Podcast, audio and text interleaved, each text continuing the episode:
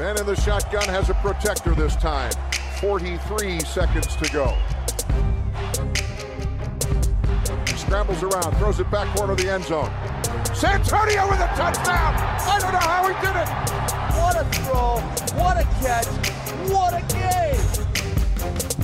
No, Mike 43, call 57. That suffocate him, make him miserable all game long. Get us the ball back. Could love him or hate him, but he was Brad. Hej och välkomna till ännu ett avsnitt av veckans NFL med Mattias Olsson, Lasse Thorman och Rickard Olsson. Hur är läget Rickard?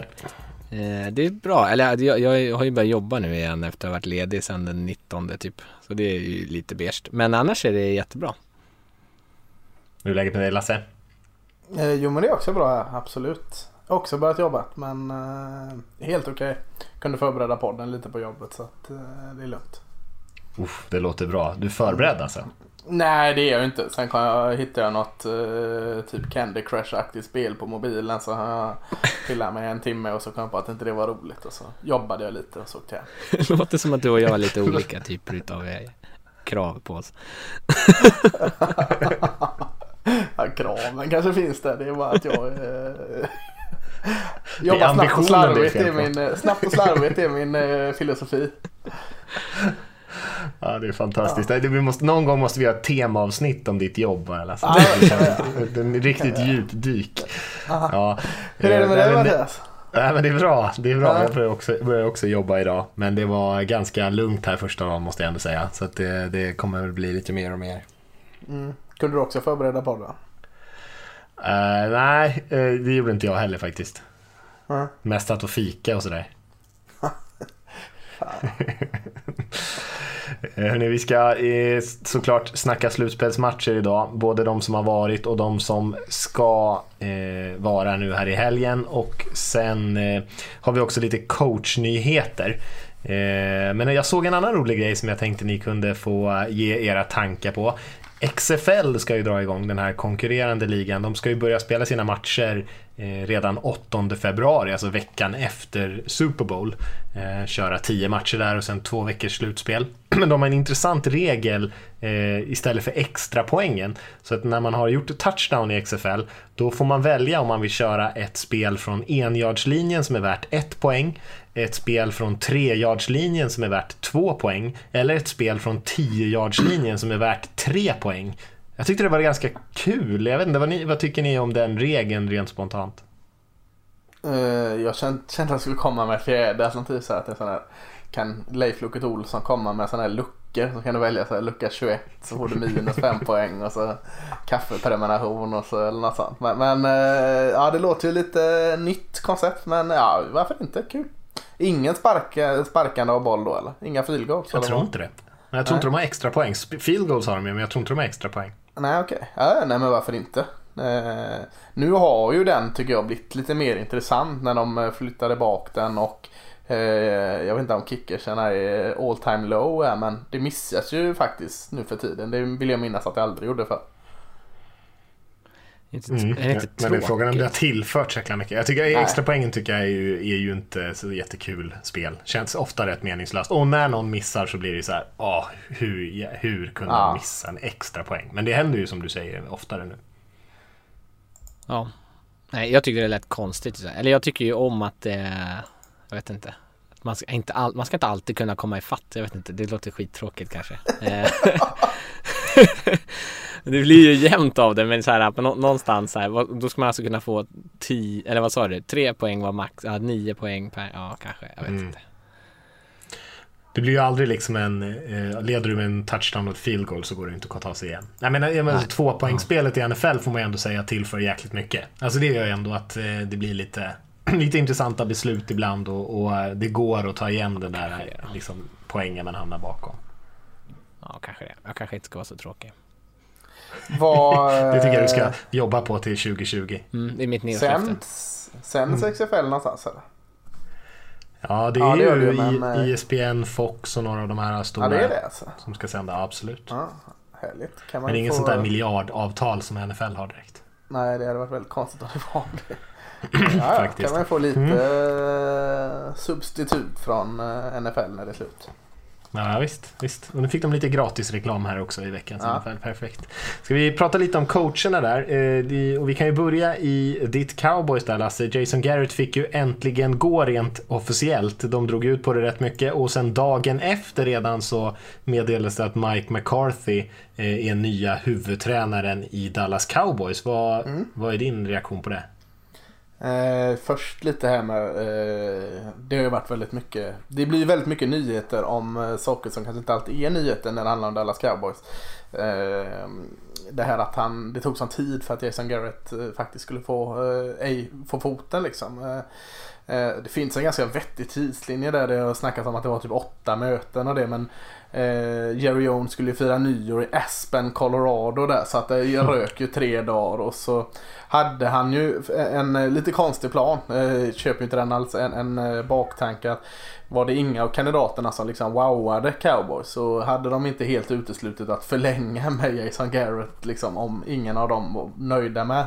Så att eh, därav att de väntar in det men eh, mötet med Mike McCarthy gick så pass bra så att Eh, de signade honom i stort sett direkt där. Eh, och jag, jag tycker båda ni när vi pratar lite om det off är eh, var på det exakt så att jag håller med helt vad ni sa. Så att Rickard kan gärna få säga det du sa igen här när vi pratar lite off air så, så håller jag med om det. ja, jag, jag sa att jag tyckte att det var en ganska bra anställning. Han, är, han har erfarenhet, han har vunnit, han är en, en ledare, han är ganska trygg i det han gör eh, och han liksom blev ju på något sätt syndabocken för allt som gick fel i Packers eh, från det att han, eller när liksom han och, hans, och Rodgers relation eh, skar sig. Eh, och så eftersom att Rodgers är liksom the chosen one så är det ingen som hade synpunkter på att det skulle vara något fel på honom. Eh, men jag, jag alltid, det går ju aldrig att säga att det är en persons fel och, och jag, man ska, kan ju nästan säga att Rodgers har spelat en av sina sämsta säsonger i år eh, från det att McCarthy har lämnat. Eh, så jag, jag, jag, jag har fortfarande full respekt för honom som en offensiv tränare och jag tror att han är en ganska bra eh, liksom HC generellt.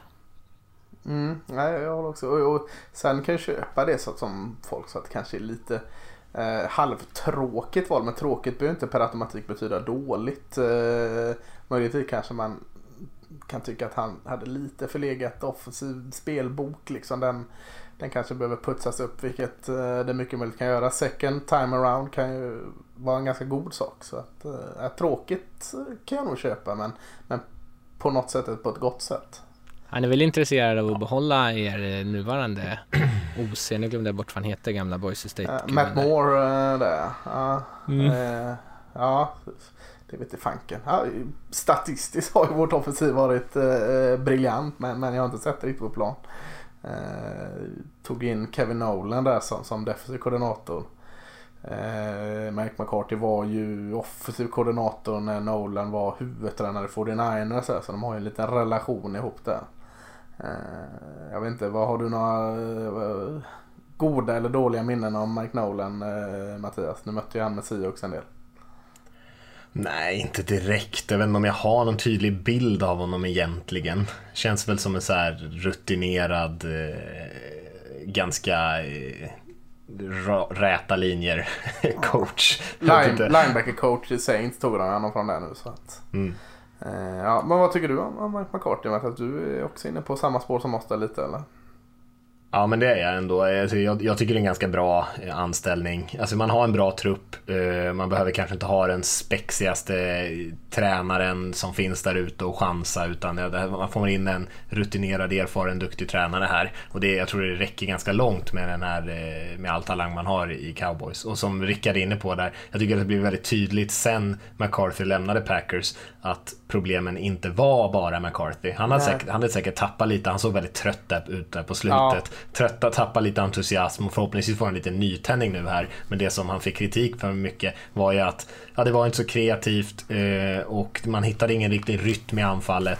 Eh, och det är ju precis samma saker som Aaron Rodgers har fått kritik för även utan McCarthy. Så, och att han kanske inte spelar riktigt eh, exakt som, som coacherna har ritat upp det utan han, han vill hitta de här långa svåra spelen och håller bollen länge och den där typen av grejer. Eh, så att det var säkert lite på McCarthy och lite på Rodgers att, att det inte riktigt funkade 100%. Så att eh, ja, det kanske blir en helt annan situation här nu när han kommer till Cowboys. Mm. Ja, jag, jag hoppas det. Hoppa vidare till eh, kanske en av de mer spännande anställningarna får man väl säga. Matt Rule, Baylor headcoachen som har eh, tagit jobbet i Carolina Panthers. Ja, just det. Lite förvånad var jag att han- han är ju från eh, New York, alltså staden New York, inte bara delstaten. Så att han är ju en New York-grabb och att han, jag vet inte om han valde eller att eh, ja, man kanske tog jobbet som låg framför honom när Panthers hade det. Han hade ju intervju samma dag där. Men med Giants, eh, lite förvånad var jag att jag tror var ganska säker på att han skulle hamna i Giants. Eh, ja, lite mer liksom eh, en vad ska man säga, spännande och, och roligt val då än Mike McCarthy. Kommer från Baylor och, och Temple och har gjort underverk med, med, med båda de skolorna. Och Eh, en defensiv eh, gnuggare. Eh, så, så det känns också... Eh, jag ska inte säga att det är så svårt det här med collegecoacher. Eh, så kollar man på det så är väl framgången eh, mer än vad den, vad den eh, håller sig framme så att säga. Så att eh, det är ett vågat steg att ta en, en college eh, coach hur spännande och bra han må vara. Så att eh, jag vet inte men, men spännande är det i alla fall. Han var ju med på den här eh, eh, Move the Sticks eh, podcasten där de pratade om så här framgångsrika sätt att bygga olika lag på. Han är ganska intressant Mm. att lyssna på bara för att han Alltså de, kom, de är ju inte en så här typisk, på Baylor då, eh, inte en så här typisk eh, storskola som kan värva de här bästa spelarna och bästa atleterna utan det gäller ju att kunna ta in bara så här lovande eh, atleter, alltså de kanske inte har spelat på rätt position ens eh, eller inte alls har hittat sin potential eller är struliga på annat sätt. Och så liksom får man förlita sig på sin stab att de kan utveckla dem. Och det är ju liksom på något sätt det som han har tvungen att göra i båda de här, liksom etablera en kultur eh, i liksom omklädningsrummet och i laget. Och sen liksom att coacha upp spelare som kanske eh, ingen trodde på till att kunna vara liksom en utmanare på hög nivå. Eh, så på, på så sätt så tycker jag att den här anställningen känns alltså verkligen superspännande. Mm.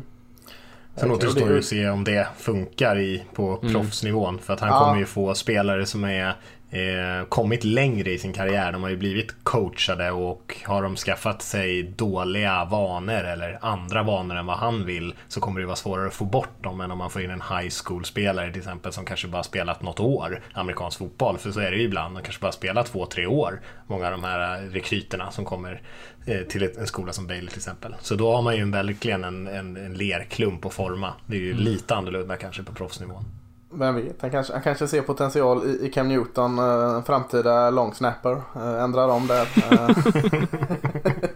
Jag tror han skulle vara det bra på det faktiskt. Ja, men det är ganska roligt med Matrull, just det som ni pratar om där, hur han formar. För att eh, Baylor var ju helt bedrövlig innan han kom dit. Eh, samma med Temple som var, det är ganska rolig anekdot. Jag, jag har en kompis som, när han en gång i tiden skulle välja ett collegelag att heja på. Så då var när det här NCAA fanns på Playstation, det tv-spelet. Då tog han det laget som hade absolut sämst eh, ranking i det tv-spelet och, och började heja på dem. Och då var det Temple som var absolut sämst av alla 130 skolor. Eh, och bara några år senare så eh, var de uppe och, och högt rankade så att eh, han kan göra mycket av lite. Men, men lite återknyta till det du säger Mattias. Frågan är hur, hur liksom tillämpat det är i, i NFL. Temple, det är ju svenskskolan numera. Mm. Jajamän. Tre svenska spelare där som spelar på Temple. Ja, Två Eh. det är tre Rutgers va? Ja, tre Rutgers och två på Temple. Ja, så Ja. är det ja. Det stämmer faktiskt. Eh, vi hoppar vidare. Eh, Joe Judge är väl den stora doldisen i det här gänget eh, som har tagit jobbet i New York Giants. Han har ju varit eh, tidigare special teams coach och wide receiver coach för New England Patriots. Och jag ska vara helt ärlig och säga att jag hade faktiskt inte ens hört hans namn innan jag såg att han var ny huvudtränare för New York Giants. Och det Eh, ska inte säga att jag har koll på allting, men det är rätt ovanligt skulle jag säga. Att man inte har, att i alla fall jag inte har någon koll. Jag vet inte om ni, hur mycket koll ni hade. Att man inte ens har hört namnet förut eh, känns, känns lite underligt. Men eh, det är många som pratar gott om honom. Du hade han på din lista Rickard, eller hur? Självklart, du och jag har ju pratat om honom många gånger Lasse. Jajamän. Många nätter har suttit och pratat. När ska de upptäcka Joe Judge? Saliverat över ett special teams film från Patriots.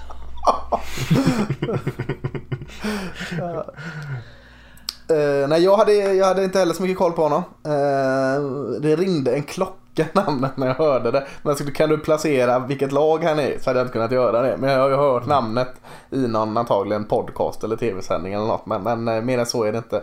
Men, men eh, jag tycker det är spännande. Eh, och nu kommer jag inte riktigt på varför jag tycker det är spännande. Men, men relativt ung. Vad sa vi att han var 38-39 år. Mm. Mm. Eh, har erfarenhet, har coachat under Nick Saban och Bill Belichick som ändå är två ruggigt starka profiler, och duktiga tränare. Kan ha sugit upp en hel del från båda dem. Eh, det behöver inte betyda någonting såklart. Eh, special Teams har ju varit hans grej. Eh, en annan på redaktionen, Daniel, eh, nämnde någonting om att eh, han hade i sin tur snappat upp att eh, special team coachen nog inte är helt oävet att ha som huvudtränare då de är vana att hantera vid både offensiv och defensiven samtidigt. Sen kontrade du med, med ett slag i magen på mig Rickard och sa att eh, försvinner koordinatorerna så kan det vara ganska jobbigt för han att eh, liksom styra skeppet sitt sätt eftersom man kanske inte riktigt har något sätt då. Så det är också en aspekt i det som man, man får lägga till såklart. Men, men eh, ja, det är ju eh, överraskande men, men fasiken spännande då tycker jag.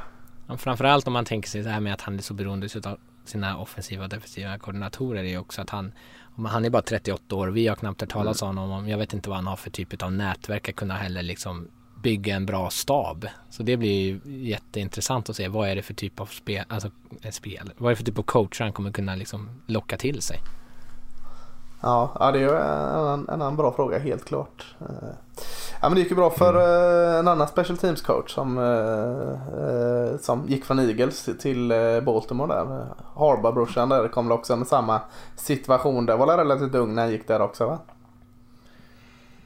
Ja, det var han och det var oväntat också. Alltså det var mm. ju eh, jag skulle säga det finns inte så många special teams head coaches eller som har den bakgrunden, i alla fall inte enbart den bakgrunden. Men, men han var ju en ganska tidig och eh, när han fick det jobbet så var det inte många som hade gått den vägen innan. Eh, och sen så har han säkert eh, berett väg för några av de här Joe Judge-typerna som, eh, som kan få chansen här lite senare. Ja, det ska bli intressant att se tycker jag. Det, eh, det har inte gått 100% för alla de här Bill Belichick eh, hans coachingträdar, de som kommer därifrån. Så vi får väl se lite grann vad Judge har att ge. Men jag tänker att Giants har eh, det är inte vilken organisation som helst. Jag tänker att ägarna som har sett och varit med rätt länge eh, har ganska tydlig bild av vad de vill ha för typ av headcoach. Det är ju, och det... kallar med jävla Gettleman där. Han är ju eh, ja, lite loco.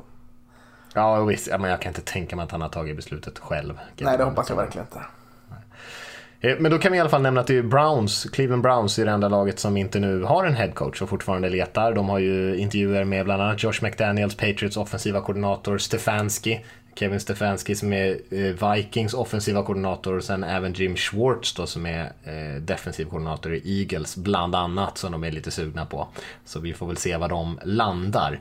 Mm. Eh, men vi kanske ska lämna coachsnacket där och hoppa in på vad som hände här i wildcard-rundan som blev en eh, riktigt spännande fyrling med matcher. Åtminstone tre av dem var ju faktiskt riktigt bra. Den sista söndagsnattmatchen mellan Seahawks och Eagles eh, var ju kanske inte lika het. Vi kanske ska börja med den just bara för att den inte var lika spännande som de andra. Det var ju en väldigt seg start på den matchen, inte så mycket anfallsspel och sen gick eh, Carson Wentz ner med en huvudskada efter en tackling av Jadavion Clowney eh, och eh, lämnade matchen. Och eh, Josh McCown, 40-åriga backupen kom in. Och då blev det ju inte så jättemycket enklare för Eagles som också tappade sin running back Sanders och eh, lite andra spelare, Brandon Graham sin pass rusher. Och eh, trots att Seattle kanske inte imponerade jättemycket så kunde de vinna den här matchen med 17-9. Jag vet inte vad ni har för reflektioner av den. Alltså det är ju mm, sjukt att, att Seahawks eller att matchen ändå är så jämn ända in i slutet och att Seahawks inte kan avgöra den här matchen mot eh, Eagles som kommer in så skadade och sen blir ännu mer skadade och har liksom ingenting i anfallet liksom värt ens att nämna. Men eh, de, Eagles försvar klev ju fram och spelade ja, fenomenalt, den defensiva linjen framförallt. Russell Wilson hade ju ingen tid överhuvudtaget. Men alltså man kan, ja, det är väl lite Seahawks eh, eh signum på något vis att matcher alltid är jämna fast de vinner. Men det, är, ja, det måste ju vara nervöst att vara Seahawks-supporter Mattias. Eh, ja, det är det ju. Men på något sätt så vinner de ju ofta många av de här tajta matcherna, så man har ju ändå någon form av eh, ganska hög, skulle jag säga, förtroende för att de vinner i slutändan. Men det är ju alltid, ska alltid vara så mycket jobbigare än vad det behöver vara känns det som. Fletcher Cox var ju framförallt en, en gigant i den här matchen, en av de bästa matcherna jag sett honom göra. Och han har gjort många bra matcher, men han eh, dominerade ju nästan varje spel. Seahawks sprang ju bollen 17 gånger den här matchen för totalt 19 yards. Så man hade väl runt vad blir det, 1,1 yard per carry eh, i sitt springspel. Och egentligen var ju Russell Wilson hela anfallet. Passade för 325 yards, sprang för 45 yards. Eh, och man hade ju nästan dubbelt så mycket yards som Eagles och ändå blev det så här jämnt. Men det finns ju lite anledningar till det tänker jag med och det är ju det här konservativa playcalling som vi pratade om från Pete Carroll bland annat. När man hamnar i situation där man får första och 20 eller första och 15 då ska man ändå springa för en yard på första down eh, eller andra down. Eh, trots att liksom istället för att ge Russell Wilson två eller tre chanser att konvertera den där så ska man bara ge honom en eller två. Det har man liksom bestämt sig för innan trots att man vet att springspel inte kommer komma någonstans. Och så spelar man matcherna på det sättet. Ja, det är ju sjukt frustrerande för man tänker så här, varför springer ni liksom på andra och 13 nu liksom för en yard och så blir det en tredje och 12 istället. Eh, och som är såklart otroligt mycket svårare. Och så var det några långa pass interference-flaggor på C också som gjorde att Eagles kunde, kunde komma ner och hota lite grann. Eh, deras anfall med McCown där, det var ju egentligen så de kom uppåt i plan.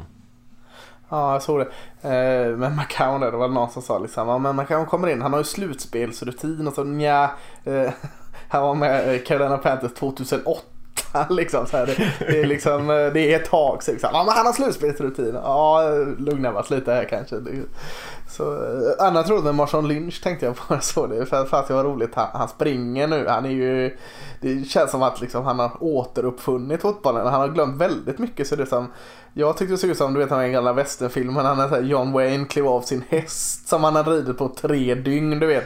Det där det heter julbent eller kobent eller vad fan det heter. Liksom. Han sprang så jäkla brett liksom. Som han hade precis klivit av sin cowboysarhäst sprang Marshawn Lynch. På något sätt med, med glädje lite så. eh, så att, det var väldigt roligt att se Marshawn Lynch. Jag vet inte om han alltid var så effektiv. Men, men roligt att se honom tyckte jag det var. Ja, alltså han har inte sprungit med breda ben, men när han gjorde det när han var lite yngre, då var det ju liksom, då var det ju upp och ner där ur liksom squatten och det var lite snabba sidleds move och sånt där. Nu liksom stapplar han ju runt där, precis som du säger, som John Wayne. Med benen är ju liksom låsta i den där vinkeln. Ja, verkligen. och, eh, han hade ju ett, ett fantastiskt touchdown-spel faktiskt får man Ja, säga på typ 5 yards. Men i övrigt så gick han ju typ minus yards på alla sina andra spel. Så det var ju liksom, han, är ju, han tillför ju inte särskilt mycket ärligt talat. Det är ändå kul att se han där ute. Jag blir glad, Glad när han kliver in på plan. ja, ja. Men, men det är ju liksom inte det, det är ju ingen liksom tillgång till han för Nej, verkligen, nej inte, inte stor i alla fall. Men, men, men som neutral åskådare så blev jag, jag, jag log liksom när jag såg honom. Fan, det ska vara trevligt. Han trevligt. ser Det är ju minst också, minst 10-15 kilo för, Ja, för ja, tung ut. fantastiskt. Där, så att, äh, underbart att se. Stormatch av DK Metcalf kan vi också säga, rookien i i Seahawks som hade 160 yards här och några riktigt svettiga mottagningar. Och, eh, och de avgjorde matchen egentligen så att Seahawks ändå kunde vinna den här mot ett väldigt stukat Eagles. Ja, och äh, återigen stryka under Eagles försvar. Gör en jättematch alltså. Fantastiskt. Mm. Eh, det får de ta med sig. Något sorts billigt plåster på såren. De har mycket sår. Ja, visst. Ja, de hade mycket sår. Det var inte så mycket att göra egentligen. Det var skadedemonerna som snodde den här matchen från dem. Eh, ska vi hoppa till någon annan match? Det kanske får räcka från den. Eh, Vilken tycker ni att vi ska ta? Ska vi ta Bills-Texans-matchen som spelades först på lördagen där? Eh, som är, var en väldigt intressant match. Bills gick ju upp till en... Eh, hade de 16-0? Jag tror att de hade 16-0 innan eh, sen eh, Texans vände matchen och vann med 22-19. Och det fanns ju mycket att säga om den här matchen. Man kan väl säga att Bills var ju totalt överlägsna i första halvlek på alla möjliga sätt.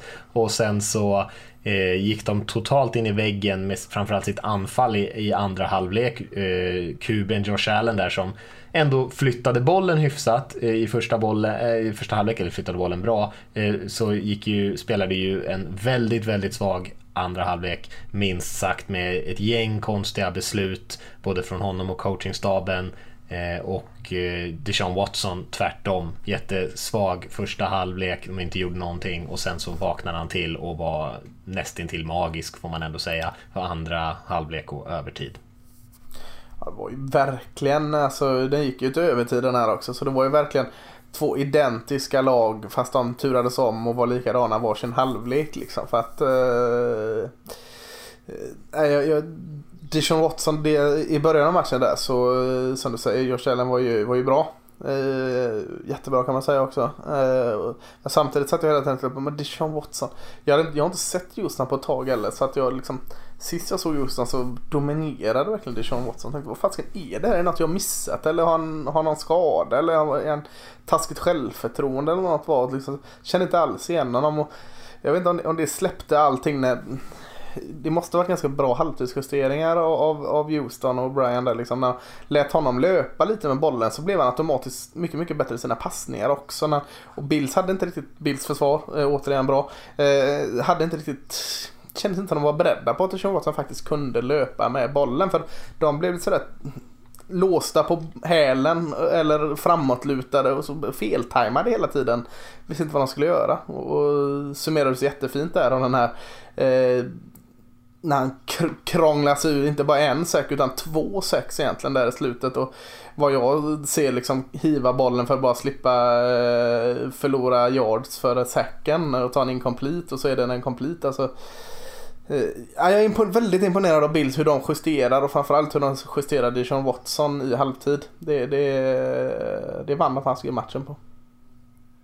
Mm. Och man kan ju säga om Bills också. Eh, alltså man kan ju kritisera Josh Allen för den här matchen som han gör såklart, som han spelar ju inte bra. Men eh, Bills slutar också totalt springa bollen i andra halvlek. Lägger egentligen hela matchen på, på Allens axlar. Och, eh, och det är nog inte rätt sätt att använda honom på, tror jag. Inte än i alla fall.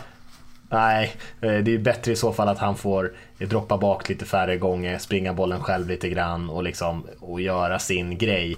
Ehm, men, men igen, han var ju det enda som de hade egentligen eh, i stora delar av den här matchen och, och coachstaben ska inte komma undan så billigt. Det var också en fantastisk situation eh, i, med eh, Boogie McFarland som är experten i, på, på ESPN. När han, när, han hade lika mycket hjärnsläpp som Josh Allen. Han var lika stressad som Josh Allen ute på plan när de skulle kvittera den här matchen. När han säger på tredje down att, att de borde köra ett drawspel, alltså ett springspel eh, och sen spika.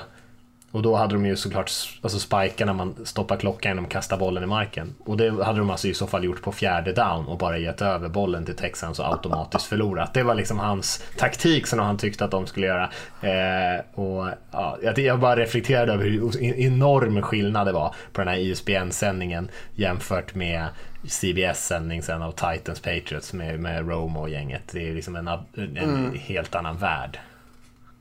Ja, det, de är Kanske skulle göra en liten rockad där i ISBN. Även produktionen haltade en hel del tycker jag. Ja, jag visste det var hela paketet. Vilka har du någonting att lägga till här?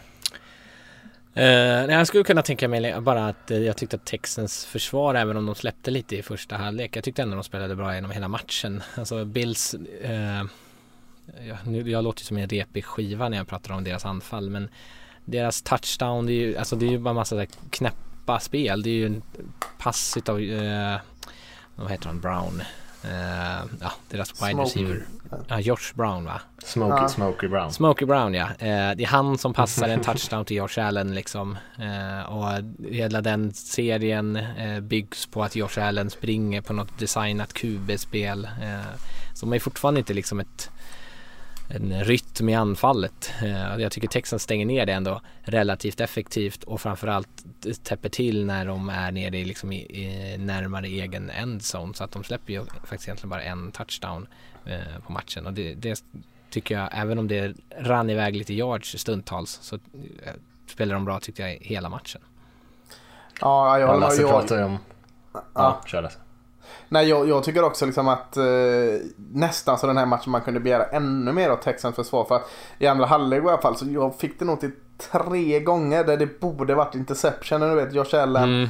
Eh, och då nämner jag inte det jävla hjärnsläppet när han ska eh, passa den bakåt eh, när han springer där. Det är ju helt eh, bisarrt bara det får man ju. Men, men när han, när han liksom jag fattar inte vad han ser liksom. Alltså, när jag liksom, eh, nu är ju inte jag under stressen där men han hivar någonting, inte bara iväg vinst och förlust utan han bara rätt in i en gröt av spelare. Det känns inte som man har en aning om om det ens är en bildspelare där. Vad heter han? Bradley Roby heter han va? Ja. Tyckte jag liksom stod och fumlade med bollen två gånger. I alla fall borde haft en pick i alla fall. Så att med, med, eh, hade de spelat lite skarpare Texans försvar så hade de kunnat eh, sätta betydligt mer poäng på tavlan alltså. Absolut.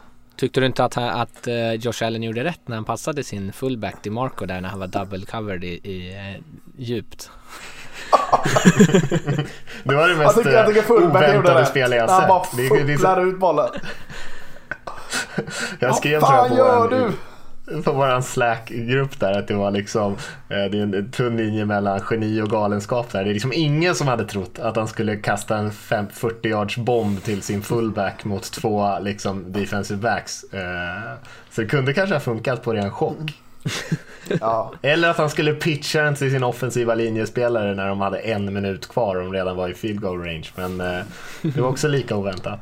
Ja, herregud. Ja, det är kul. Ja, men Lasse pratade där om adjustments eller eh, liksom att göra justeringar så matchen går här. Bills gör ju en fantastisk första drive på alla möjliga sätt, eh, gör sin touchdown och sen gör de inga fler touchdowns i den här matchen. Eh, Och då möter de, ska man ändå säga, ett väldigt svagt försvar vanligtvis. Texans försvar som inte har varit så bra den här säsongen. JJ Watt hade ju en stor effekt på den här matchen när han kom tillbaka från sin skada och jag tror inte de hade vunnit utan honom. Så det var ju en stor boost för Texans, både känslomässigt tror jag, men även spelmässigt. Eh, mest Men just de där justeringarna från Bills coachingstab, det saknade man ju verkligen i den här Ja. matchen. Ja, verkligen. Ska vi hoppa vidare? Vi Ja. kan ju lämna, tycker jag, Titans-Patriots-matchen till sist, för där finns det ändå lite intressanta saker att säga eh, om vad som händer efter matchen. Men vi kan eh, ta den här Vikings-Saints-matchen, den som jag nog var allra säkrast på att jag visste. Inte för att jag hade rätt på särskilt många av de här matcherna när jag tippar dem, eh, men eh, jag var nog säkrast av allt på att Saints skulle slå Vikings. Men det var ju ett helt annat Saints eh, än vi har sett de senaste veckorna som spelar i den här matchen. Eh, Drew Brees hade ju en svag match, rent ut sagt, får man verkligen säga. Och mycket av det anfallet som Saints lyckades producera var ju via Taysom Hill, deras eh, joker där i lådan, eller vad man ska kalla honom, deras backup-QB som Unicorn, vad gör... var det du kallade han nu? Eh, Det var något religiöst. va? Unicorn Mormon, alltså uh, The enhörningsmormon. Mormon Unicorn. Mormon va? Unicorn ja, just det. Ja. Han spelar ju både fullback och running back och fånga passningar och kastade en lång passningar och allt möjligt i den här matchen. Men i slutet så var det ju Vikings försvar, kanske framförallt eh, Griffin och, och eh, polarna på linjen som, som dominerade och Kirk Cousins som faktiskt gjorde en bra match med de stora spelen när de verkligen behövdes och vann den här matchen åt sitt Vikings. De vann ju med 26-20 i slutändan. Ja, jag tycker så. Men alltså... eh, Blekt Saints alltså. Saints offensiv. Eh, försvaret gjorde väl vad de kunde liksom. Eh, Kirk Cousins hade en stor match och Delvin Cook. Eh, kanske inte en av hans bästa matcher men när man ändå springer för 100 yard och två touchdowns så är det eh, alltid bra att ha Delvin Cook. Så att, eh, nej, jag tycker Vikings på alla sätt eh, var snäppet större och jag är också överraskad. Eh, slut, slut eh, touchdownen där var ju lite, lite intressant med ytterligare en sån här diskussion om pass interference med Saints inblandat. Eh, eh, Där Saints återigen hamnar på, på fel sida. Nu, nu kanske den inte var lika illa som den förra där men det var ju Kyle Rudolph, tight-enden där. Med en liten putt på, jag vet inte vilken DB det var där men fick lite separation och fångade in touchdownen där. Ja, nej, det var ju en hel del snack om det. Ehm, Ja, när jag såg den så tyckte inte jag att det var så farligt faktiskt. Nej. Alltså det är kontakt, men jag tycker att det är kontakt från båda sidor. Sen eh, är, är Rudolph större, starkare och gör en sista push där innan bollen kommer. Men jag tänker mig, om man ska döma bort den där typen av touchdowns, då vet jag inte om vi ska börja plocka bort typ hälften av Rob Gronkowskis touchdowns. Nej, nej det tycker jag inte man ska. Men det är mest att det är roligt, mest att det är roligt att Saints återigen är inblandad i en situation då säger vi. Ja, det var, det var lite kontroversiellt blir det Det är klart, det var en 50-50 situation. Men Mm. eh, som, som domarna gick ut och sa lite grann efter där. Hade man kallat det en touchdown och det hade utmanats så hade man inte ändrat det. Hade man kallat det pass interference och det hade utmanats så hade man inte heller ändrat det. Utan det var ju liksom, eh, det var så, så pass tajt att liksom den, det som domarna dömde live i matchen var det som skulle gälla. Eh, och jag tyckte inte det var liksom det värsta vi har sett. Eh, Nej, absolut inte. inte. Absolut inte. Och de hade mycket väl kunnat torska den här matchen ändå, även fast det inte hade blivit touchdown på det spelet. Ja.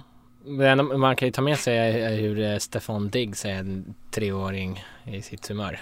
Sprang och surade och kastade hjälmar i mattan när de leder en slutspelsmatch mot ett bättre lag. Och springer han runt där och surar för att jag får inga passningar. Ehm, Nej. Nej, ja, det är Ja, det löjligt är- alltså. Löjligt beteende. Ja, nej det där tycker jag är... Ja, jag tweetade ju också om det. Jag brukar ändå vara så här, jag brukar ibland stå på de här divornas sida, men jag tänker så här, i en sån här match, eh, när de leder matchen, okej man ligger Ja. under, man känner att Och man inte får spelar bra. Chansen. Ja, och man får inte chansen att liksom hjälpa sitt lag och att man därför blir frustrerad, lite den här Des Bryant-grejen liksom, så han blev arg när de torskade och så här. Det har jag mer förståelse för. Men att man vinner matchen och han är sur och quarterbacksen och andra coacher måste komma fram och trösta honom på sidlinjen eh, när de liksom håller på och vinner och lägga massa energi på det som också kommentatorerna sa där. Att Cousins har liksom, han är under tillräcklig press i den här matchen. Han ska inte behöva eh, liksom, ta hand om Diggs känslomässiga e- eller känsliga ego eh, mitt under matchen. Och eh, jag tänker också, jag tänkte på det när han kastade den där passningen till Diggs som var precis vid, vid Ja, endzone. Och jag tänkte, Ja. kastar han den där för, för att han har gnällt? För att han Ja, kunde ju mycket väl han kunde mycket väl ha sprungit för den first downen och det var ju ett väldigt tight kast, alltså ett väldigt riskabelt kast på en tredje down. Eh, och egentligen kanske det till och med hade varit alltså en högre procent och smartare att faktiskt springa där bara och slänga sig för first down och bara sen försöka fixa touchdownen. Men ja, jag tänkte så här, gjorde han det där nu för att Diggs Ja, höll på? Tänk om han inte hade fångat den. Men som tur var höll han i den. Ska vi lämna den matchen? Gå till eh, Titans-Patriots-matchen. Eh, som det finns extremt mycket att säga om tycker jag, men vi behöver väl inte bli så långrandiga. Men eh, Titans besegrade ju Patriots här 2013, eh, trots Patriots hemmaplan. Eh, den stora storyn för den här matchen var ju Derrick Henry, Titans running back. De sprang ju bollen med honom 34 gånger. Han fångade dessutom lite passningar. På en serie var han eh, spelaren som hade alla yards.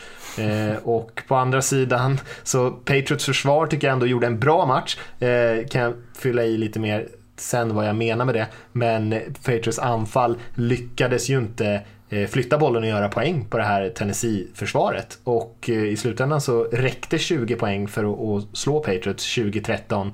Eh, och Patriots, lite oväntat, utslagna på, på hemmaplan. enormt oväntat. Hade jag aldrig tänkt mig. Helt sjukt vilken eh, rolig match av den anledningen. Eh, Mm. Det vart så här, eller jag, så jag, min sambo bara, vad är det? Hon, hon, jag bara, nej men herregud, sa jag. Eh, matchen tog slut. Eh, det var sån här känsla, man så här, kollar på någon film och sen det har varit någon så här hemsk apokalyps liksom och så här, folk går ut på gatan så bara, it's finally over. Så kändes det när de torskade matchen. Eh, Hur många har överlevt? Men Ja, stormen har dragit förbi. Eh, nej, verkligen. Vilken match av eh, Henry. Och, eh, jag tror att eh, han, han hade 182 yards, jag kommer inte ihåg exakt. Men han hade i alla fall över 100 av de yardsen är efter kontakt. Eh, så han har ju verkligen sprungit Nästan sig- 140. Ja, det är ju ja, det är helt, sinnes, helt sinnessjukt egentligen. Eh, Ja. Och sen kan man också säga så här, det är ju galet eh, att Patriots Ja, de fokuserade ju på att stänga ner passningsspelet. Det gjorde de ju effektivt. Tannehill hade 72 yards passoffensiv. Eh, så ja, det säger en del kanske om hur ensidigt det blev men att de ändå inte kunde på något sätt stoppa det. Jag tycker det var felfokuserat. Alltså, Bill Belichick kändes utcoachad här eh, Mm. av sin gamla spelare och, och eh, kompisar. var väl, eh, bara det att han fokuserar på att stänga ner passspelet. Kändes konstigt. Visserligen är väl det de är bäst på det försvaret är väl att stänga ner pass. Men jag trodde verkligen Bill Belichick eh, eh, i sann eh, Bill Belichick-anda då skulle liksom ha en plan för Derek Henry. Hade han ju inte. Eh, Och det var jag mest överraskad för. Jag blev så klart överraskad att Titans vann. Jag trodde också att Patriots skulle vinna trots att eh, det har varit lite frågetecken kring dem här i slutet. Men, men det blev jag nog mest överraskad att Bill Belichick inte liksom... Det kändes inte som att han... Det vet man inte men det kändes inte som att han hade riktigt koll på riktigt hur bra Derek Henry var. Och det, det har ju alla. Så, så, så det kändes lite märkligt. Och eh, kändes också som han på något sätt kanske själv eh, under matchen upptäckte att han hade nog felplanerat här. Så sur han blev du vet när, eh, eh, det kanske komma till det sen där, när, när Titans väljer att liksom delay of game, delay of game, delay of game i, i sann Bill Belichick-anda. Den är ju tagen en sida ur hans bok där liksom. Man, man eh, mjölkar klockan. Och han blir ju så jäkla arg liksom. Och det kändes som att halva frustrationen var över det och halva frustrationen var att fan jag har ju missat att gameplana här liksom. Det kändes på något sätt som att han visste om det själv att ah, fasiken här har vi gjort läxan dåligt. Ja, jag, jag, håller med dig. jag håller med dig om en sak och håller inte med dig om en annan. Jag håller med dig om att eh, han underskattar hur bra Derrick Henry var. Som eh, Rickard sa, 100, 138 yards tror jag det var efter kontakt. Eh, vilket betyder att han hade ändå försvarare som var där men som inte lyckades stoppa honom. Och, eh, Ja, men, jag sant. håller i, men jag håller inte med om att, han, att det var en dålig plan. Jag tycker det var en bra plan. Eh, jag jag. tycker att eh, Patriots försvar levererade den här matchen. Det gör ingenting egentligen att Henry sprang för 200 yards. Alltså anfallet i Titans gör ju bara 14 poäng i den här matchen. Och Patriots anfall har ju alla möjligheter att fortfarande vinna den här matchen. Hade de bara fått 13. Ja, möjligheter sa jag. alltså de har ju många drives. De har ju typ fyra stycken drives i slutet av matchen i andra halvlek. Eller ja, jag tror att det är andra halvlek som har fyra eller fem drives där de ändå inte gör några poäng och har chansen att vända den här matchen. Just för att de lyckas med mycket av det jag tror att de vill, vilket är att hålla nere poängen, göra matchen lång, eh, alltså hålla nere själva tempot i matchen och eh, liksom ta bort de stora spelen. För jag tror inte de hade brytt sig så mycket om Tannehill hade stått och kastat liksom 4-5 yards passningar. Men jag tror inte att man ville låta A.J. Brown komma på en sån här 70 yards mottagning och den typen av grejer. Så på det sättet tycker Ja, jag ändå jag- att de lyckades ganska bra. Sen tror jag inte att de hade, jag tror inte de hade väntat sig att Henry skulle vara riktigt så här dominant. Men på något sätt så lyckas man ju ändå stänga ner Titans, trots att han är så dominant. Ja, jag, jag tycker, jag, jag hör vad du säger. Men jag, jag tycker ändå liksom att ger du, vi kommer prata om det också när vi pratar om Titans nästa match. Men, men ger du Titans chansen att vara med i form en match så ger du ju Titans chansen att springa, springa, springa, springa. Eh, Däremot om de inte är med i matchen, då, då måste passningarna komma. Då måste man börja plocka bort Derrick Henry. Då måste du börja förlita dig på Ryan Tannehill. I sådana fall då kan man mer fokusera på passspelet. Jag tycker man ska stenhårt gå ut och, och, och stänga ner springspelet. Göra det, men då krävs det ju också att, att offensiven levererar betydligt mer. Så att, så att det kanske haltar i den också där. Men, men jag tycker fasken, man ska inte ge eh, Titans chansen att springa med Derrick Henry en hel match. Eh, Man måste försöka få dem att passa för att komma ikapp. Men, men eh, det haltar ju lite på att offensiven inte gör sitt jobb. Nej, för det är det som är grejen. Då, om de Mm. försöker stoppa springspelet kommer de ju som Mattias säger offra i passspelet och så kanske det rinner iväg lite poäng och då måste anfallet Ja. kunna kontra lika explosivt och det har de ju inte liksom spelarmaterial för att göra. Så jag förstår ändå tanken, Exakt. även om jag hellre hade lagt, lagt matchen i Tannehills händer än i Henrys händer.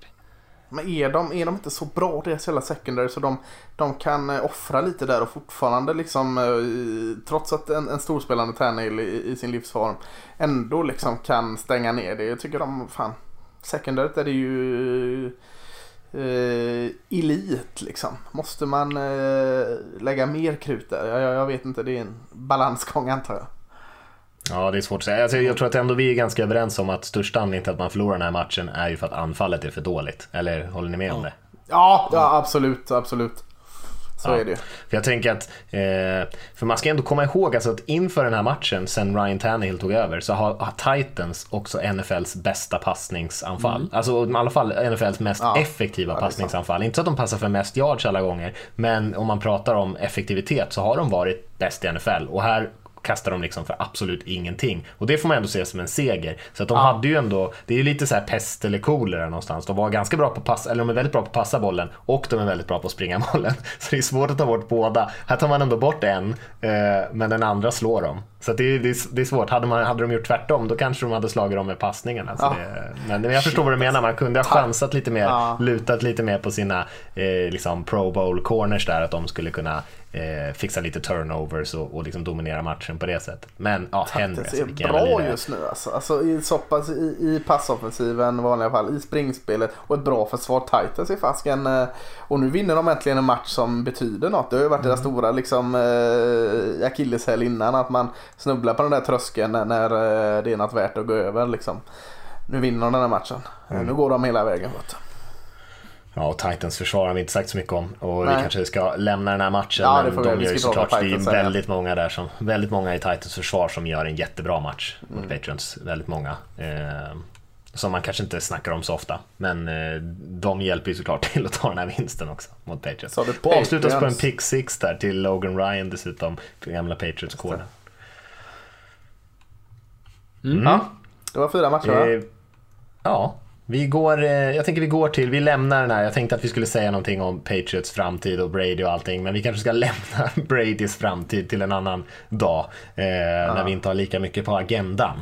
Och kika lite grann på divisional-rundan här nu. Och det är ju inte riktigt samma tider som förra veckan, utan det är Första matchen på lördagen spelas 22.35, andra 02.15 och så på söndagen så börjar det klockan 9, eh, fem över 9 första matchen och sen eh, 20 i 1 eh, den sena söndagsmatchen. Och vi kan ju ta det i ordning.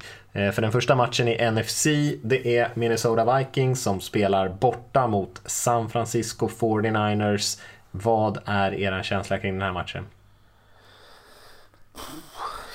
Kan Minnesota vinna borta mot New, eh, New Orleans så kan man vinna borta mot San Francisco, är min känsla.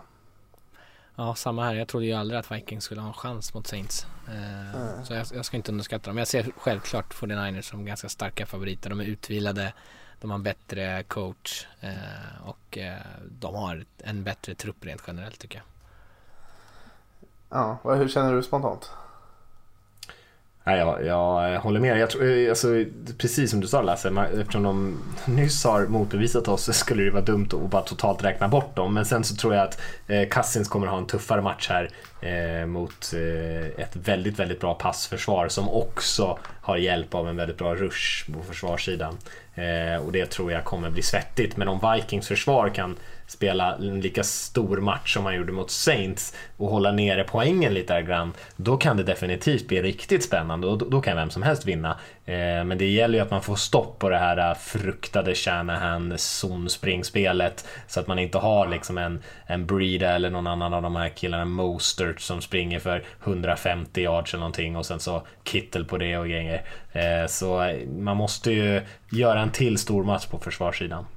Ja, det är väl väldigt mycket in- intressanta saker i den här matchen eh, som det ska vara i divisionen. Men, men det är ju två lag som är riktigt jäkla effektiva och starka i offensiven med att, just med att springa bollen. Eh, nu var ju Cousins jättebra sist såklart. Eh, men, men det är ju ett springande offensiv som liksom har burit en bit av med, med, med Delvin Cook då, och, och eh, 49ers med, med sina olika Eh, formation och konstellationer. Så att det är ju en jätte, liksom vilka är mest effektiva eh, i springspelet? Vilken QB kan lasta av springspelet bäst? Just nu känns det ju fördel eh, Kirk Cousins efter Garoppolo är lite mer upp och ner. Så det är en aspekt, vilken QB kan lasta av liksom det här springspelet. Sen en annan grej är ju Alltså bakom defensiva linjen i, i framförallt i Vikings då så har du eh, en, mycket spännande match i matchen tycker jag med, med eh, ständigt underskattad tycker jag linebacker Eric Kendricks. Jag tycker han är, är riktigt bra. Prat, eh, pratas lite för lite om honom tycker jag. Och, eh, bra eh, när han faller bak och, i coverage mot pass. Men nu blir det ju liksom testet här mot George Kittle som han möter Tyrender. Det kan jag tänka mig bli en ruggig batalj mellan de två. Så för att lägga till ytterligare någon som är av eh, Eh, element bakom defensiva linjen. Eh, San Francisco tycker jag, jag vet inte om jag vet inte om jag är fel ute på det här, då får ni säga det men det känns som att nu, moderna NFL, pass, pass, pass, pass, pass, snabbt. Eh, försvaren måste anpassa sig, då ska man ha hybrid linebackers, lite tunnare, lite snabbare, lite spelare som är bra i coverage. Vad gör då eh, Shannon? Då går han lite tillbaka till basics och hittar en fullback här som, som tung, jäkligt stark, stor, och jobbig att få ner så, och, och, och spetsar de här lite eh, tunnare linebacksen eller hybridspelarna här bak liksom och så, som en sån här rivningskula där. Jag tycker det är, Jag skulle egentligen vilja gotta ner mig mer i att han på något sätt går tillbaka till något som har dött egentligen, fullback. Just för att liksom stoppa en modern anpassning av försvaret. Eh, det kanske inte just denna matchen specifikt men, men eh, jag tycker det är en spännande tes. Ja, och just den typen av fullback som de har också gör ju Mm. att de är jäkligt flexibla. För just, eh, vi skrattar där åt Kyle Allen som kastar långa passningar till sin fullback. Det gör ju faktiskt 49ers ibland. det är Kyle. Juszczyk. Jag tror de Ja. kastar någon sån här 30 yards passning Josh till den här från Det någon är match. lite mer Ja, just uppskissat. det. Just det, ursäkta mig. Josh Allen såklart. Eh, så att de, de kastar ju långa eh, passningar. Ja, det är ju inte samma sak såklart. Är, utan han är ju ofta fri när de gör det. Men, eh, men han kan ju göra den typen av grejer också. Så det gör ju att det blir ju lite, han är ju inte bara så slöseri som en, liksom en, en liksom, eh, truck där framme som ska bereda väg. Utan han är ju med i lite olika delar av spelet. Precis. Eh, känner också liksom att eh, nu, nu säger vi här, har, har Vikings eh, slått eh, New Orleans så kan de slå alla. Men, men jag tycker liksom när jag mäter det mot varandra så känns det som att i den här matchen, alltså vilka som passar varandra bäst så känns det som att San Francisco den här matchen passar nog dem lite bättre än Minnesota Vikings. Eh, jag kollade lite hur, hur eh, Vikings hade stått upp mot lag med starka defensiva linjer. Eh, då har den offensiva linjen blivit successivt bättre och bättre. Men just när de möter de här riktigt tunga defensiva linjerna då har det inte sett lika bra ut för Kirk Cousins. Nu var det sig eh, en ganska tung defensiv linje senast mot New Orleans också. Men, eh, med Bosa där som är stö, stökig och Defoe är väl tillbaka också vad det verkar. Så att, Jag känner matchupen är ändå till San Franciscos fördel på något sätt tycker jag. Ja, och Mm. de som är så vana vid och alltså, jag, det, det kanske, jag tänker mig så här, ett försvar som hela tiden tränar på att stoppa det här anfallet. Liksom att de varje Mm. vecka behöver stå och liksom nöta mot det här jättebra springspelet. Det gör också försvaret ganska bra på att också stoppa springspelet. Eh, så på så sätt ger jag också 49ers lite av en fördel. Nej. Mm. Men en spännande De match. på- den här på- kan ju sluta lite, Ja. den kan ändå sluta lite hur som helst. Ja, Ja, verkligen. På ytan är ju det här väldigt, alltså de har ju väldigt lika tänk, även fast det inte Mm. alltid exakt likadant. Men jag menar, springa bollen eh, mycket och play action, kasta på det. Ofta Mm. lite större spel när man passar då. Eh, jag var tvungen att kolla upp Stefanski där, jag tänkte han, vad han jobbat för under för folk, men han har varit i, i alltså OSen i Vikings, har varit där i 14 år. Eh, började där när han var strax efter 20-årsåldern och har bara jobbat sig upp genom alla möjliga positioner. En lite intressant karriärbana. Eh, hoppar vi till eh, nästa match kanske, eller vad säger ni? Eller ska vi tippa en vinnare kanske? Eller vill ni inte Ja. det? Ni, fick ni ett rätt uh, Ja, det var bara Seahawks-matchen som satt för mig. Ja. Ja, jag har ändå 2-2. Ja. Jag går in här på Vad är det för- Jag tippar 40 tippar 49ers. Fan, då tänker jag tippa Vikings bara för det. Ja. Ja, nu, Fastän nu är jag egentligen tror på en 49ers. 1-3 till där, Rickard. Nu är det så här kvitt eller dubbelt på dig. Det- Nej, det så får man inte göra. Ja, Vikings vinner den här. Enkelt. Ja, Ja. ja, ja, ja, jag tror 49ers vinner. Ja. Ja. Jag tror att det kan bli en rolig match som sagt. Jag tror inte det blir så jäkla mycket poäng i den här matchen heller. Alltså det, vi har inte sett så mycket poäng hittills i, i och det, alltså det är två bra anfall men jag tror att det blir lite, lite mer tillknäppt än vad man skulle kunna tänka sig. Mm. Nej, så jag kan det. Ska vi hoppa till Titans Ravens som spelas på, sönd- eh, på lördag natten där. En riktig, får man säga, en riktig power fight här mellan två eh, extremt bra springande lag då. Vi pratar om att ja, båda är ju relativt effektiva och duktiga på att passa bollen också. Men framförallt det man snackar om är Ravens har, ju väl slagit någon form av eh, NFL all time record i rushing yards den här säsongen och Titans och senast med Henry. Eh, det här kommer ju smälla rejält. Det känns jättekul den här matchen tycker jag. Jag vet inte varför man är så taggad på den hur, och hur Titans helt plötsligt blev ett så spännande lag att titta på. Men jag tror att det här kommer bli jättekul. Ja, det är ju det som gör det mycket att Titans känns så relevanta just nu. Ja, det, ja, om Minnesota och, och San, San Francisco i, i springmatchen i NFC så är ju det springmatchen i AFC då.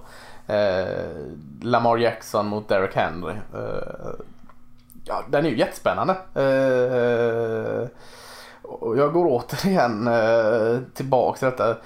Eh, Ravens har ju den här eh, goa känslan som det måste vara ändå. Liksom att whoops var uppe med 17-3 och det, klockan tickar ner på första kvarten.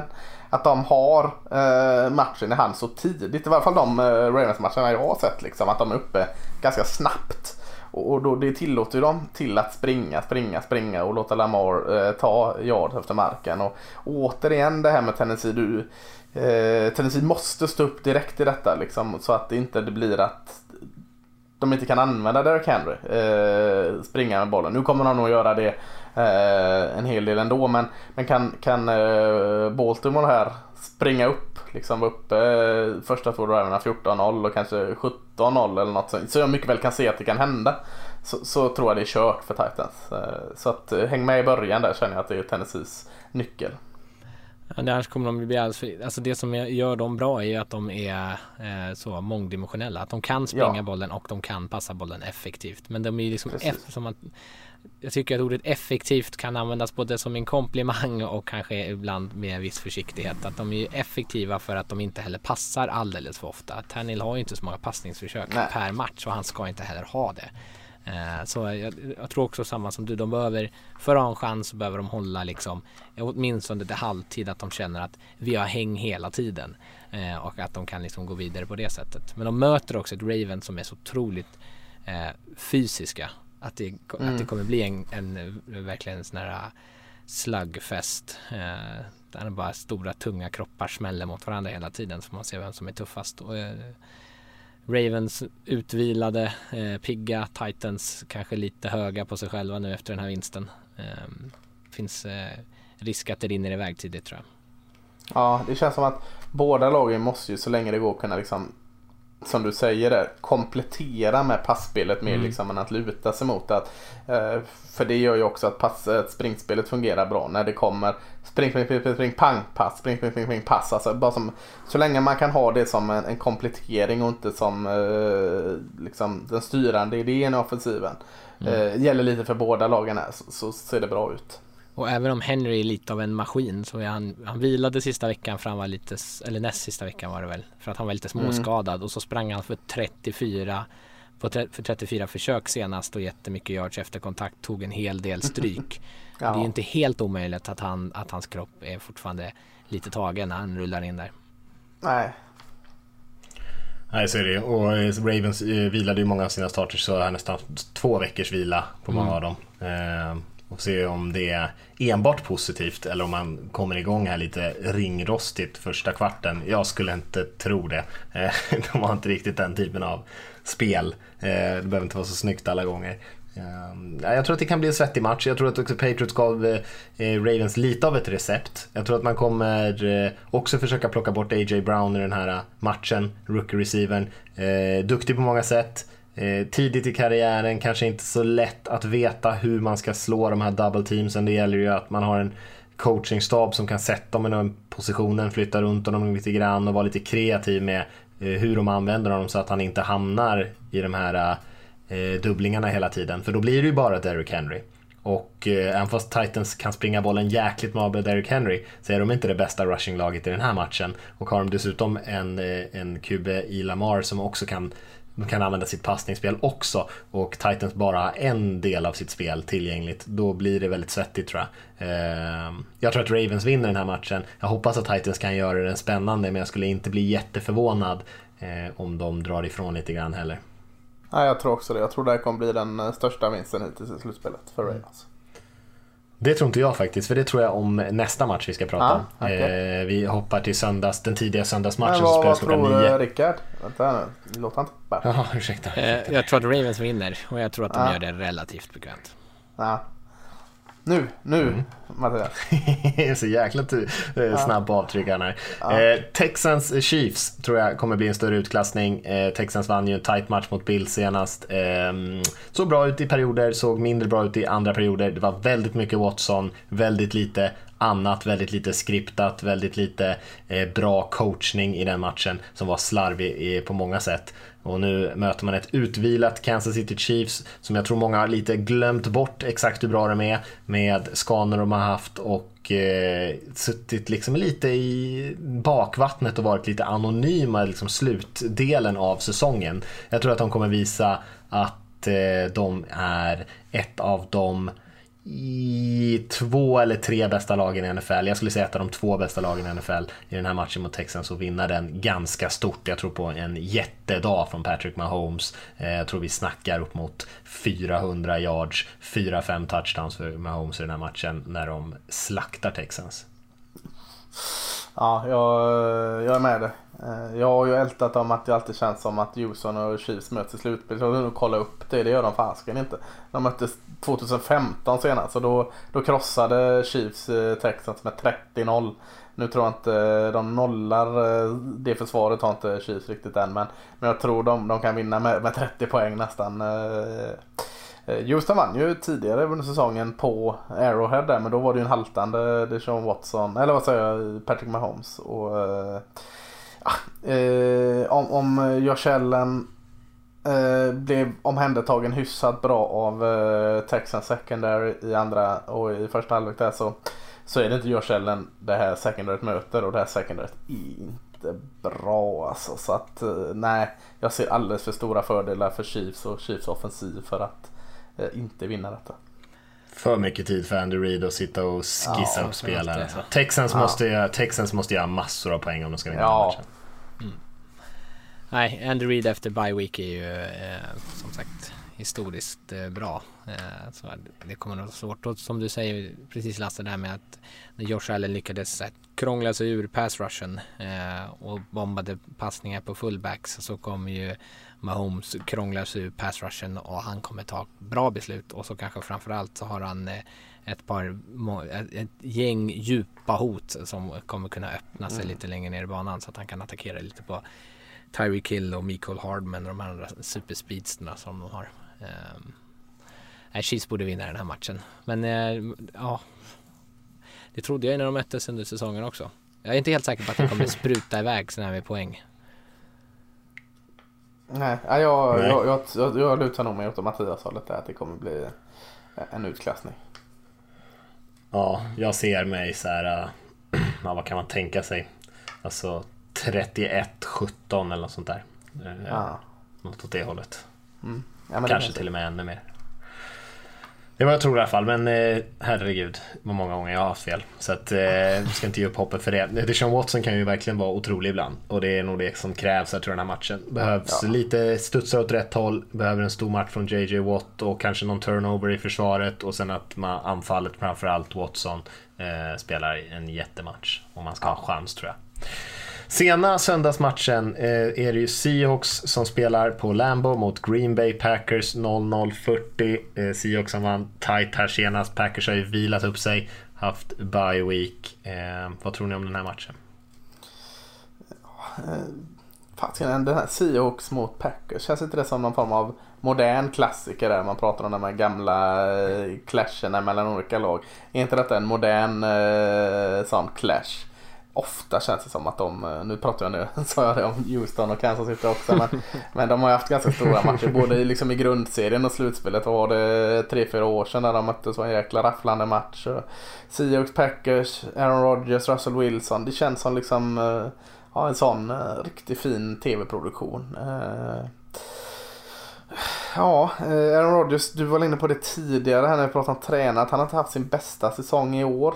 Eh, men han har en tendens att bli en helt annan människa när det är slutspel, Aaron Rodgers. Eh, och till det bättre. En helt annan QB. Så att eh, ja, han är läskig att möta Aaron Rodgers i ett slutspel. Men, men nu har han också hjälp av den andra Aaron, Aaron Jones. Så de har fått, helt plötsligt fått någon form av springspel som funkar ibland. Och det är i Lambo. Alltså, på något sätt, jag har så svårt att räkna bort något av de här lagen i ett slutspel men jag har svårast att räkna bort Siox just för att de är det här liksom, de, de gnetar på och så gnetar de till sig de här vinsterna. Både när de är favoriter och när de inte är favoriter. Det är ungefär samma Siox vi ser. De underpresterar och vinner mot, ja vad säger Bengals och så överpresterar de och vinner mot, vad vet jag, eh, New Orleans Saints. Eh, så att eh, någonstans så, eh, och jag kan inte backa upp det men jag, jag, jag, det lutar Seahawks som är alltså. Ja, jag lutar nog dit också, vilket känns lite konstigt. Eh, Mm. Men man, eh, jag har inte jättemycket förtroende för Packers. Det känns som att de har ramlat till sig en del vinster kanske. Eh, som, och de har aldrig riktigt känts eh, sådär superöverlägsna. Jag har inte riktigt känt som att de har haft den där superspetsen. Men eh, som du säger, Rodgers är svår att räkna bort. Försvaret har spelat bra. Deras pass rush kommer ju kunna ha eh, lite lekstuga här mot Seahawks offensiva linje. Eh, jag tycker ändå om en del av de eh, spelarna som Packers har i sitt secondary. Jag tror att de ändå kan göra lite nytta. Men eh, det, jag tror också det kommer bli en tight match och Seahawks har, där har jag större förtroende för Seahawks att faktiskt kunna Ja. knipa åt sig det. Ja, jag, det är ju två saker liksom. Så jag, hade jag mött något av de här lagen så hade jag varit livrädd för. Det är ju att Seahawks har en tendens liksom att följa sin plan och vinna matcherna. Och så är det att jag är livrädd för Aaron Rodgers i ett slutspel. Spelar ingen roll vad han har gjort i grundserien. Aaron Rodgers blir någon sån här liksom automatiskt bra i slutspel. I alla fall är min känsla det. Så att det, det, något av det får ju ge vika då. Jag vill ju minnas Mattias att jag såg att du garanterade en vinst. Ja, så har du garan- en vinstgaranti? Mm, mm. Ja, låt höra. Ja, jag, jag, är inte riktigt så säker på vinsten som den lät, men jag tror att Seahawks vinner. Eh, Ja. Men eh, det, det, jag ska, vet inte om det finns så mycket logik bakom egentligen, så jag vet inte hur jag ska det hade inte gjort motivera mig och. Rickard heller eller? det är sant i och för sig. Sant i och för sig. Eh, Nej, men jag tror att båda de här lagen har eh, svagheter. Eh, jag tror att både kanske, jag tycker egentligen att Vikings och 49ers är bättre lag, även fast Packers lätt vann över Vikings här i slutet på säsongen. Eh, så tror, jag- tycker jag nog ändå det. Och att det här är kanske en svagare matchupen och eh, det var ju, såg ju länge ut som att Seahawks, om de skulle vinna mot Eagles, hade fått åka och spela mot 49ers. Och jag blev ju rätt glad när jag såg att de fick möta Packers istället. Det är klart, det, jag, jag tror att det, det är absolut inte så att, att det finns någon, att Seahawks skulle vara någon stor favorit i den här matchen. Jag skulle tro att det är till och med tvärtom om man kollar oddsen och sådär. Eh, någon mer objektiv person än mig. Men eh, som ni säger, jag tror att eh, vi får förhoppningsvis tillbaka en, eh, nu säger jag vi där, Seahawks får förhoppningsvis tillbaka en och annan starter, kanske på den offensiva linjen. Försvaret såg hyfsat ut, de hade sju sacks här senast mot Eagles. Och det beror ju inte bara på att det var McCown i matchen. Eh, och eh, fick tillbaka Quandre Diggs, eh, fått tillbaka Griffin. Eh, så fått tillbaka lite spelare ändå som, som ändå behövs i det här laget. Eh, så, och sen så som ni säger, tajta matcher, Russell Wilson, slutspelsfotboll. Eh, det tror jag på. Eh, men man måste ju springa bollen lite bättre i alla fall än vad man gjorde eh, Eh, här senast och försöka få igång Travis Homer och eh, julbente Lynch där. Så att det liksom blir någon typ av balans i anfallet. Annars blir det nog rätt svettigt. Eh, men jag tror ändå att Seahawks vinner i slutändan. Mm. Ja, då, då är vi eniga. Jag tror favoritskapet ligger ändå på Packers odds, oddsmässigt. Ja, men det gör det nog säkert. Ja. Eh, Du får inte svara på den här Mattias för du, du vill ju att Seahawks ska gå till Super Bowl. Men det är roligare att ställa den här frågan tycker jag nu än eh, nästa när det bara är fyra lag kvar. Eh, Så jag frågar Rickard där och du får ta ut av de här åtta lagen som kvar. Vilken match, vilka två lag tycker du har varit roligast att se i en Super Bowl? Kanske för att de inte varit där innan, kanske för spelet. Det får du helt göra den bedömningen själv. Eh, jag, jag tänker ta bara för, eh, för, för spelet så skulle jag Ja. vilja se Ravens 49ers. Det var en rikt, riktig kanonmatch när de möttes under säsongen. Eh, 49ers, jag tror att när NFL.com skulle ranka säsongens fem bästa matcher, eller de skulle visa repriser från grundseriens fem bästa matcher, så var fyra av dem i 49ers. Eh, Ja. Och det känns som att Ravens, det är ju bara för att de inte har spelat några jämna matcher för att de har kört över alla sina motståndare. Eh, jag tror att den skulle vara mest underhållande. Sen vore det ju såklart Ja. kul att se Titans där. Eh, Ja. och kanske Vikings bara för att man tycker lite synd om Kirk Cousins. Ja men lite så. Jag körde också Ryan Tannehill mot Kirk Cousins i en Super Bowl. Hade det inte varit någon här poetisk rättvisa i det? Jo, kanske det. Ja. Ja men hörni, ska vi... Har, Eh, har, hopp... Vad sa vi? har vi något mer? Nej, vi, vi har lite Ska frågor faktiskt som om, vi har fått in. Ja, vi ska inte prata om previews för XFL då. Vi ska inte göra det än tycker jag. Vi väntar med veckan, eh, veckan efter Super Bowl. Då drar vi igång vår XFL-podd. Ja, veckans Eh, XFL. Men vi har fått in ett gäng frågor. Vi skickade ut på Instagram eh, en liten story där, där man kunde skicka in lite frågor. Eh, och fick in ett helt gäng bra frågor tycker jag. Så vi kan ju ta några av dem i alla fall. Eh, och eh, en fråga som vi skulle kunna ta från Niklas Forsberg är eh, varför är det nästan så att QB som blir bortbytta är bättre i deras nya team än vad de var innan? Han tycker att det är, det är ganska vanligt att det är så. Är det vanligt? Jag vet inte. Jag vet inte. Cousins spelar ju bättre nu om man tänker så. Tannehill spelar ju betydligt bättre. Ja. Eh, Breeze blev bättre. Ja, nej jag... Men Vad det- bra vi är på att svara på den frågan. Men det går ju säkert att hitta lika många exempel med spelare som har blivit totalt värdelösa när de har bytt lag. Det finns ju oftast en anledning till varför Peyton man byter Manning. lag. Ja, det finns ju många Tannehill innan Tannehill om man säger så. Ja, Ja. precis. För, s- som liksom ingen tänkte, ja, tänkte ja, kul att de tar in honom som backup. Det var ju smart liksom. Han ändå starta lite. Men ingen trodde att han skulle starta. Ingen trodde att han skulle spela bra om han, om han startade.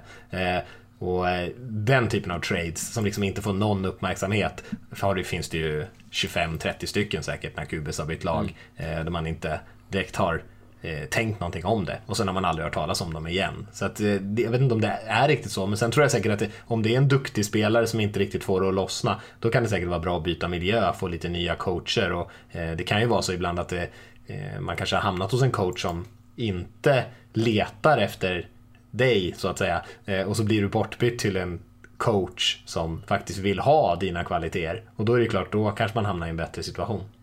Men om man tar Tannehill som liksom eh, ett konkret exempel i år och varför, för det, kom väl en, det var väl någon annan som hade frågat om just Tannehill varför det hade gått så bra nu. Eh, men han kom ju från Miami under Adam Gaze i ett anfall där han envist inte ville springa bollen och Gaze har ju- är ju bara rent generellt egentligen ganska dålig faktiskt på att Eh, skissa upp eh, springspelet. Han är ju, tycker ju bättre om att passa och spela korta passningar och försöka hålla bollen på det sättet.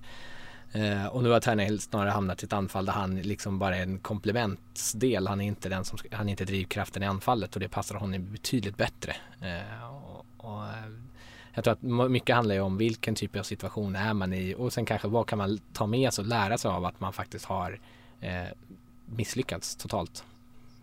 Mm. Ja. Ja, det, det låter, låter vettigt. För Tannehill tror jag också det att det är liksom mycket av det hans utmaningar kanske var just i det mentala spelet. Alltså att läsa försvaren ehm, och den typen av grejer, göra snabb, ta snabba beslut och nu hamnar han i en situation där det är mycket mer play action spel, eh, tydligare reads, eh, kanske lite svårare kast ibland men eh, hans liksom träffsäkerhet och armstyrka har ju kanske aldrig varit hans problem. Utan, eh, eh, han var ju en receiver som blev QB i college, eller ja fram och tillbaka var det ju lite grann. Så han startade ju bara egentligen ett år i college och kom ut in i NFL utan någon egentlig erfarenhet. Så att eh, det är väl helt enkelt så kanske att som du är inne på Rickard, systemet som han är i nu passar honom mycket bättre. Och sen så spelar han ju lite mer eh, balls out, liksom att han, han vågar, han är betydligt mer aggressiv nu än vad han var i Det är bra analys där. Han Eh, spelar lite mer balls out. Men det gör han ju. Eh, att han vågar kasta de här bollarna, det gjorde han ju inte i Dolphins på samma sätt. För det fanns oftast i Nej. de spelen ett, en checkdown som eh, han, han eller om det var Gaze då som föredrog att ja, men ta det säkra, plocka upp två yards istället för att gå på det här spelet som plockar upp 22 yards.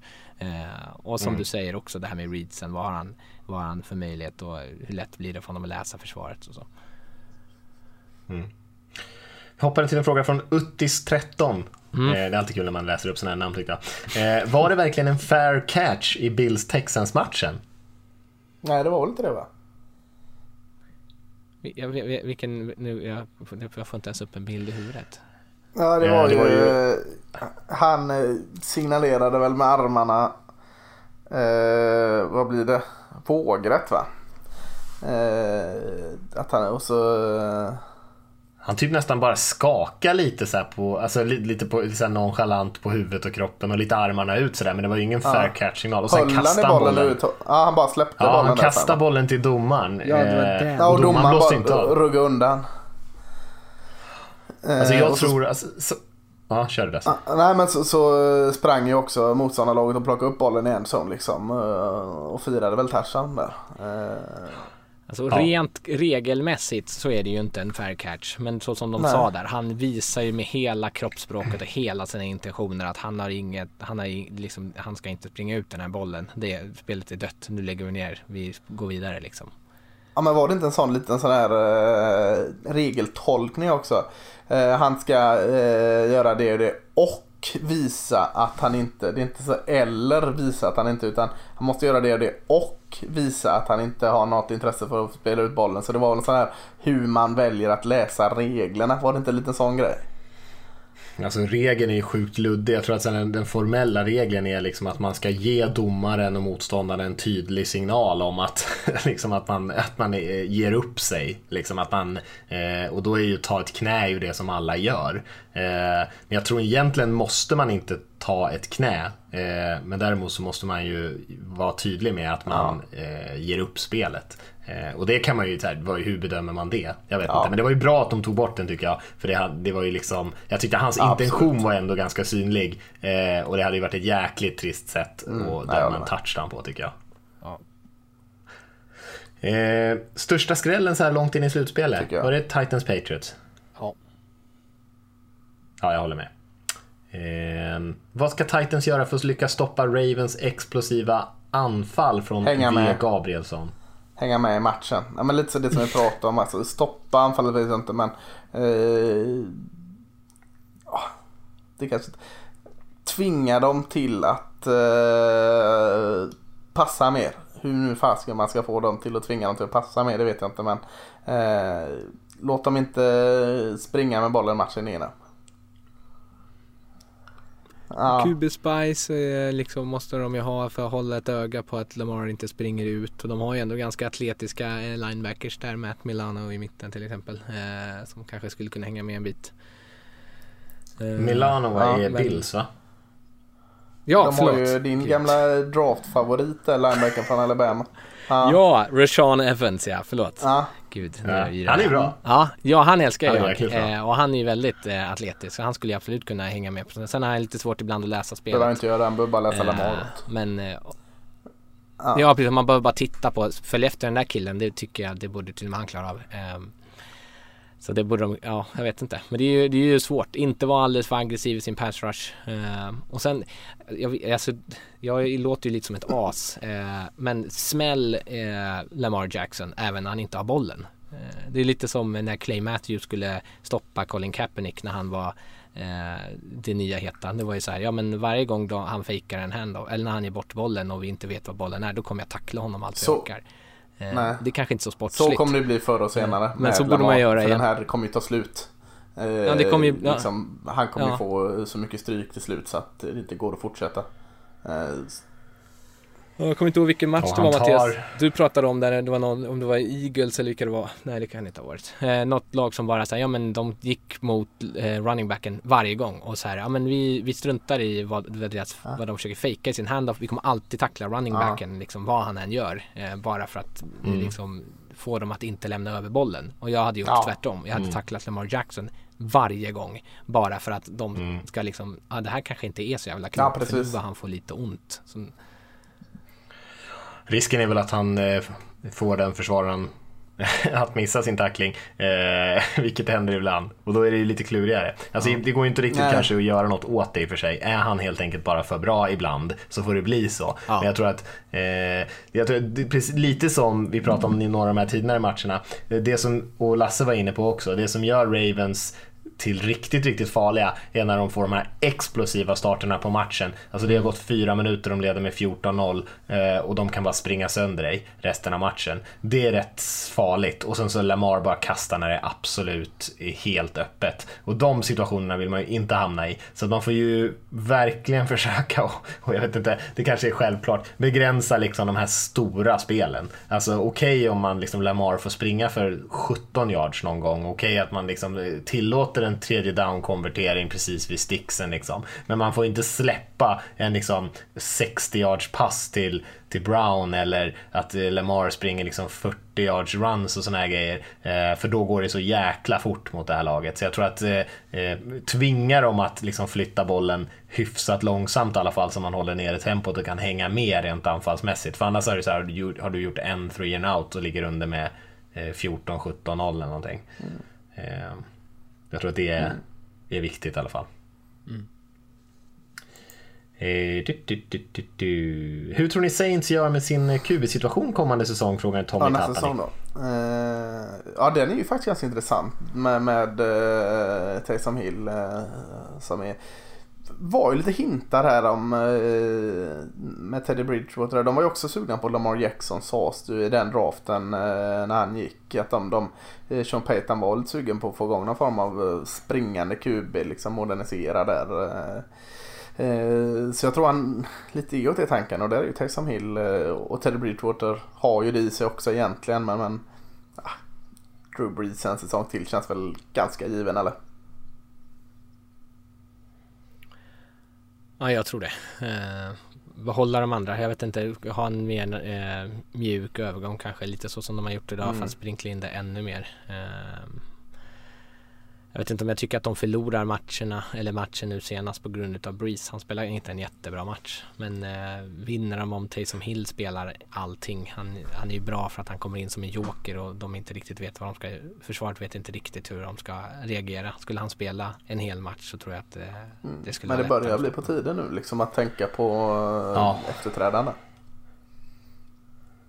Och det är, det är liksom, det nu är det lätt att ha senaste mm. matchen så här färskt i minnet. Eh, och gå tillbaks tre veckor när Breeze kastade ah, för ja. Eh, rekord hög procent liksom i completion så fyra touchdowns och liksom spelade som han gjorde när han var som absolut bäst. Så, nej, jag, jag, jag tror inte att det är någon brådska liksom, att eh, gå vidare från honom.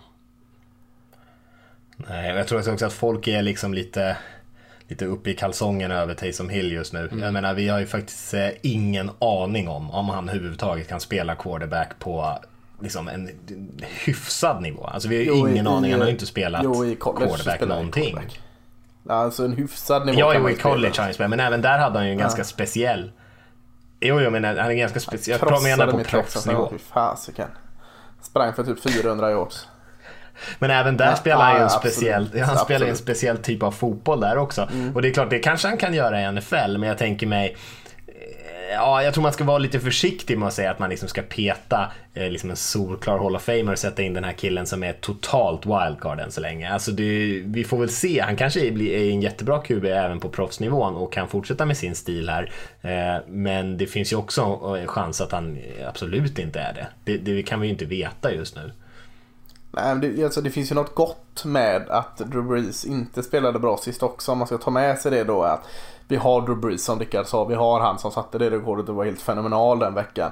Men nu såg vi i sista matchen att vi kanske inte ska ge upp. Vi kanske ska se, skrapa på ytan, börja plugga in han, börja få han öva mer och mer. Och se om det kanske blir en naturlig ersättare för, mm. för uh, Drew Brees sen. Så att uh, det onda hade ju något gott med sig att det finns i alla fall en tanke att Tyson Hill kan kanske vara en ersättare liksom. Mm. Ja, eh, så, så får man säga det kanske, men inte nästa år. Absolut inte. Nej, exakt. Nej, men det, jag tycker det finns mycket, mycket osäkerhet kring honom fortfarande. Men ja, Breeze självklart. måste ju såklart börja närma sig slutet av sin karriär snart. Ja. Eh, för att, ja, men eh, än så länge så är han ju inte riktigt där tycker jag. Han är fortfarande en extremt bra spelare. Eh, vi kan väl runda av med en fråga här till eh, Lasse från Riktiga Saker på Instagram här. Eh, hur, hur glad är Lasse att cowboys valde McCarthy framför Lewis? Marvin Lewis, ja, alltså Bengals gamla HC. Marvin Lewis eh, och vad hette han, eh, Lions gamla tränare? Caldwell hette han så? Jim Caldwell. Jim Caldwell ja.